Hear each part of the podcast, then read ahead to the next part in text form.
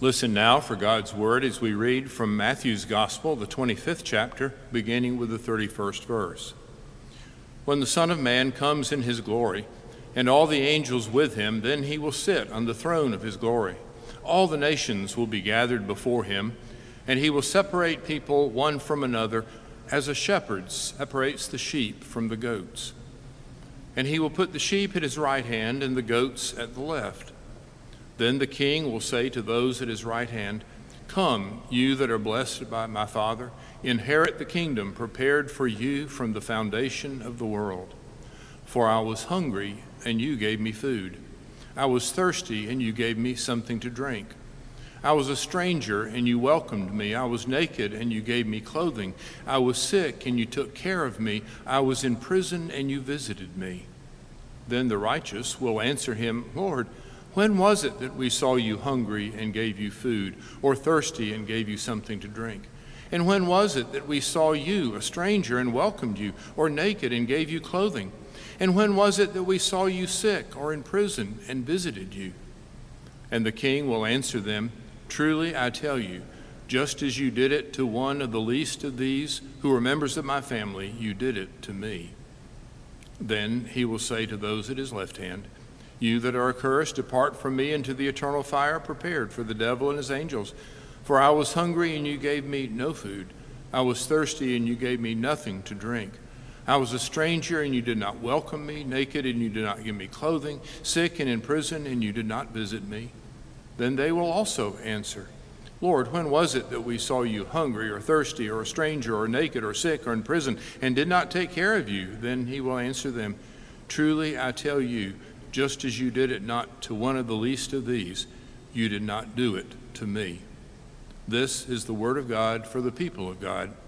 Thanks be to God. There's so many themes for us to celebrate today. Thanksgiving is upcoming, the culmination of the, of the natural year, I suppose you would say, celebrating the harvest and the, and the bounty of, of nature. This is also, as you have heard, the festival of Christ the King or the reign of Christ. It's the culmination of the church year, the liturgical year, as we come to the end of the cycle of telling the life story of Jesus and move uh, next week into Advent, preparing for his coming. This passage concludes Matthew's special account of the, of the life of Jesus. Next uh, the, the 25th chapter begin, ends here. The 26th chapter begins the Passion narrative, which Matthew shares uh, so much with uh, Matthew, with, with Mark and Luke. This is, this is Matthew's final distinctive part of Jesus' story. G- Matthew began the story of Jesus last week in Jerusalem back in chapter 21 with the Palm Sunday triumphal entry. Then there are the stories and the conflicts of him and the re- religious leaders in Jerusalem during that last uh, week. Chapter 24 is that strange chapter, the apocalyptic chapter in all three of these synoptic gospels, looking toward the end in language that seems strange to those of us usually in the mainline church. But it poses the question how are we to be ready for the coming of Christ? Well, then Matthew brings us back to, to chapter 25, three of the most powerful parables that we have in the gospel record, and certainly in Matthew's story. Two weeks ago, it was the story of the wise and foolish, and that said, it's really important that you prepare. Then last Sunday's gospel had to do with the parable of the talents, saying, it is important that you prepare, and that by preparing, we don't mean sitting around waiting for the end to come. We mean for you to be involved doing things. And now comes this passage, which gives us a hint about what it is that we should be doing in order to prepare. It's not really a parable, although we frequently call it such. It's more of a, of a drama uh, about the end of time. And the lesson in one way, is very simple because the way to be ready is simple, but perhaps deceptively so. It's ironic that this grand and glorious, once for all, eternal judgment is portrayed by Jesus as an every night ritual. because every night the sheep and the goats had to be separated. They grazed together during the day, but at night the goats needed more warmth, whereas the sheep needed more fresh air. And so they were separated at the close of the day. And the sheep, being more valuable than the goats, were given in this story the place of honor at the right hand. So, what is important? If sheep are to be emulated by being the more valued possession, what makes our lives valuable? What's most important in life? There are a lot of good things in life, many necessary things that we avoid at our own peril. But what is most important? What, when we come to the point of, of, of God meeting us at the end of our days or at the end of the world, what is most important? Well, in our lives, survival needs are important. We all know that.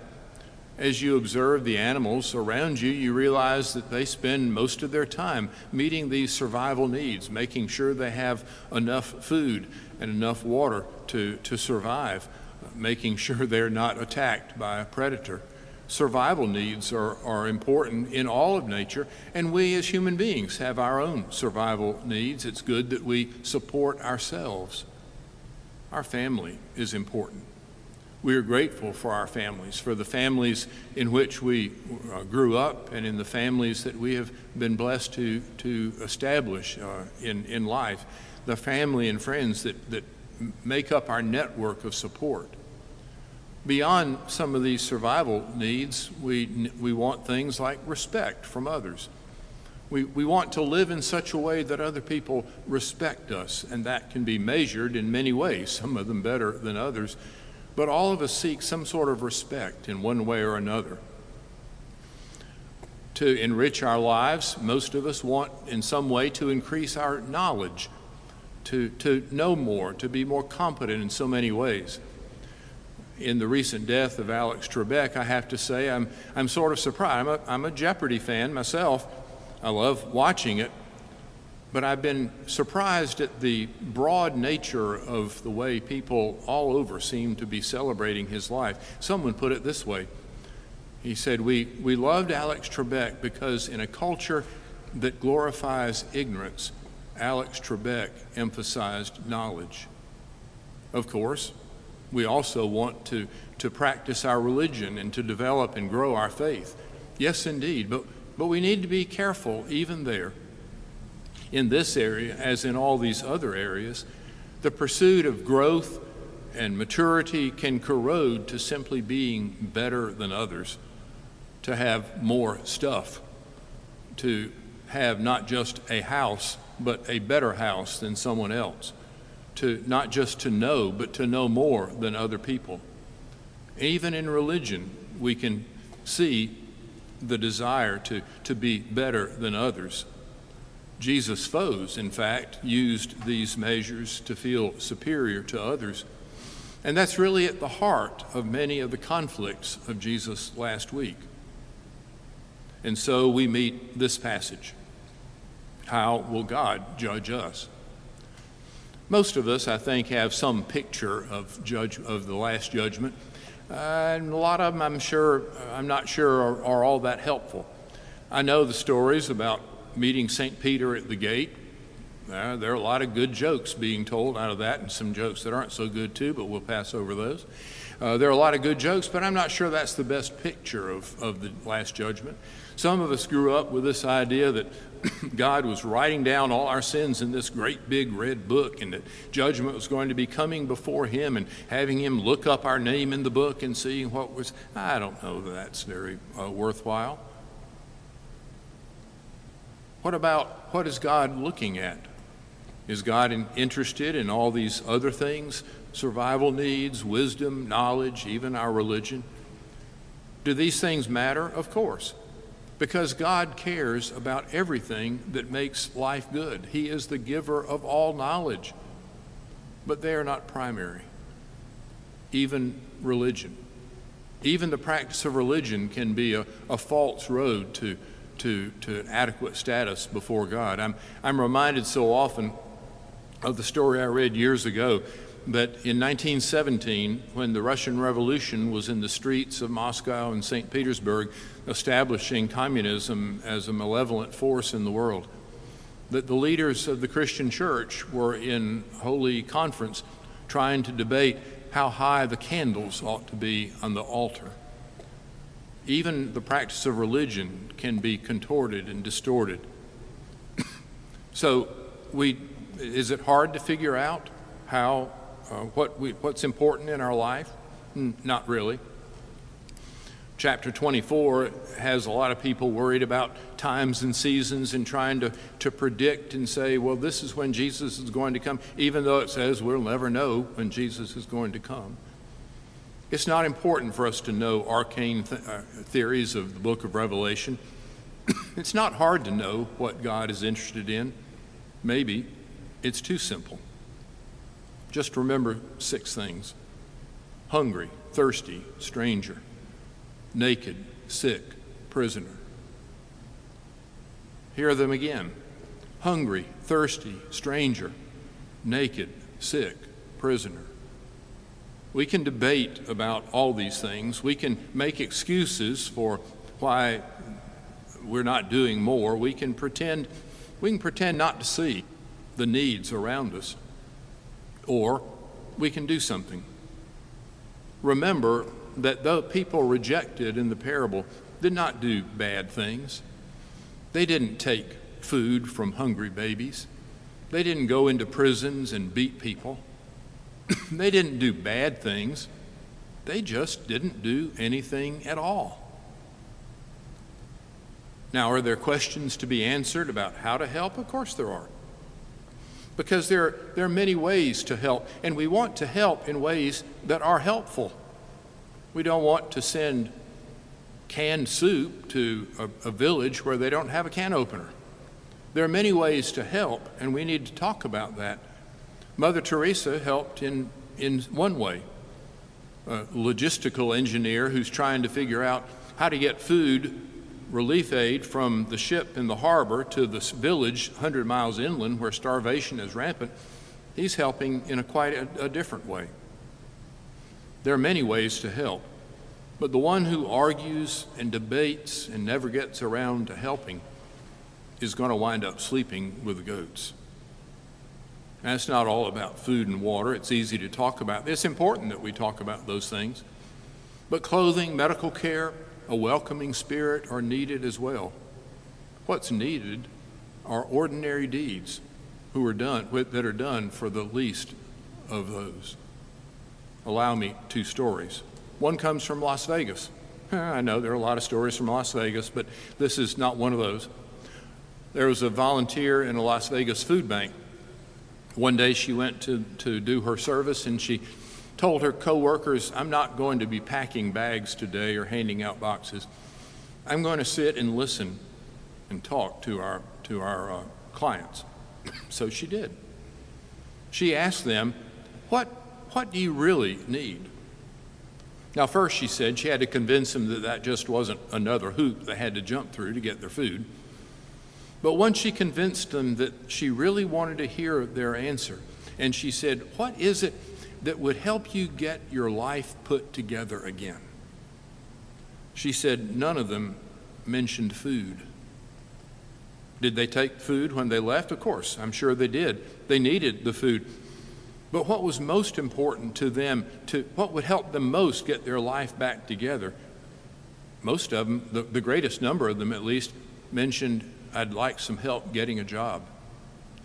And all of them said to her, Thank you for listening. The, hung, the hungry certainly do need food. The stranger and the prisoner need someone to care. Years ago, as a student, I was assigned to help out in a, in a uh, clothes closet.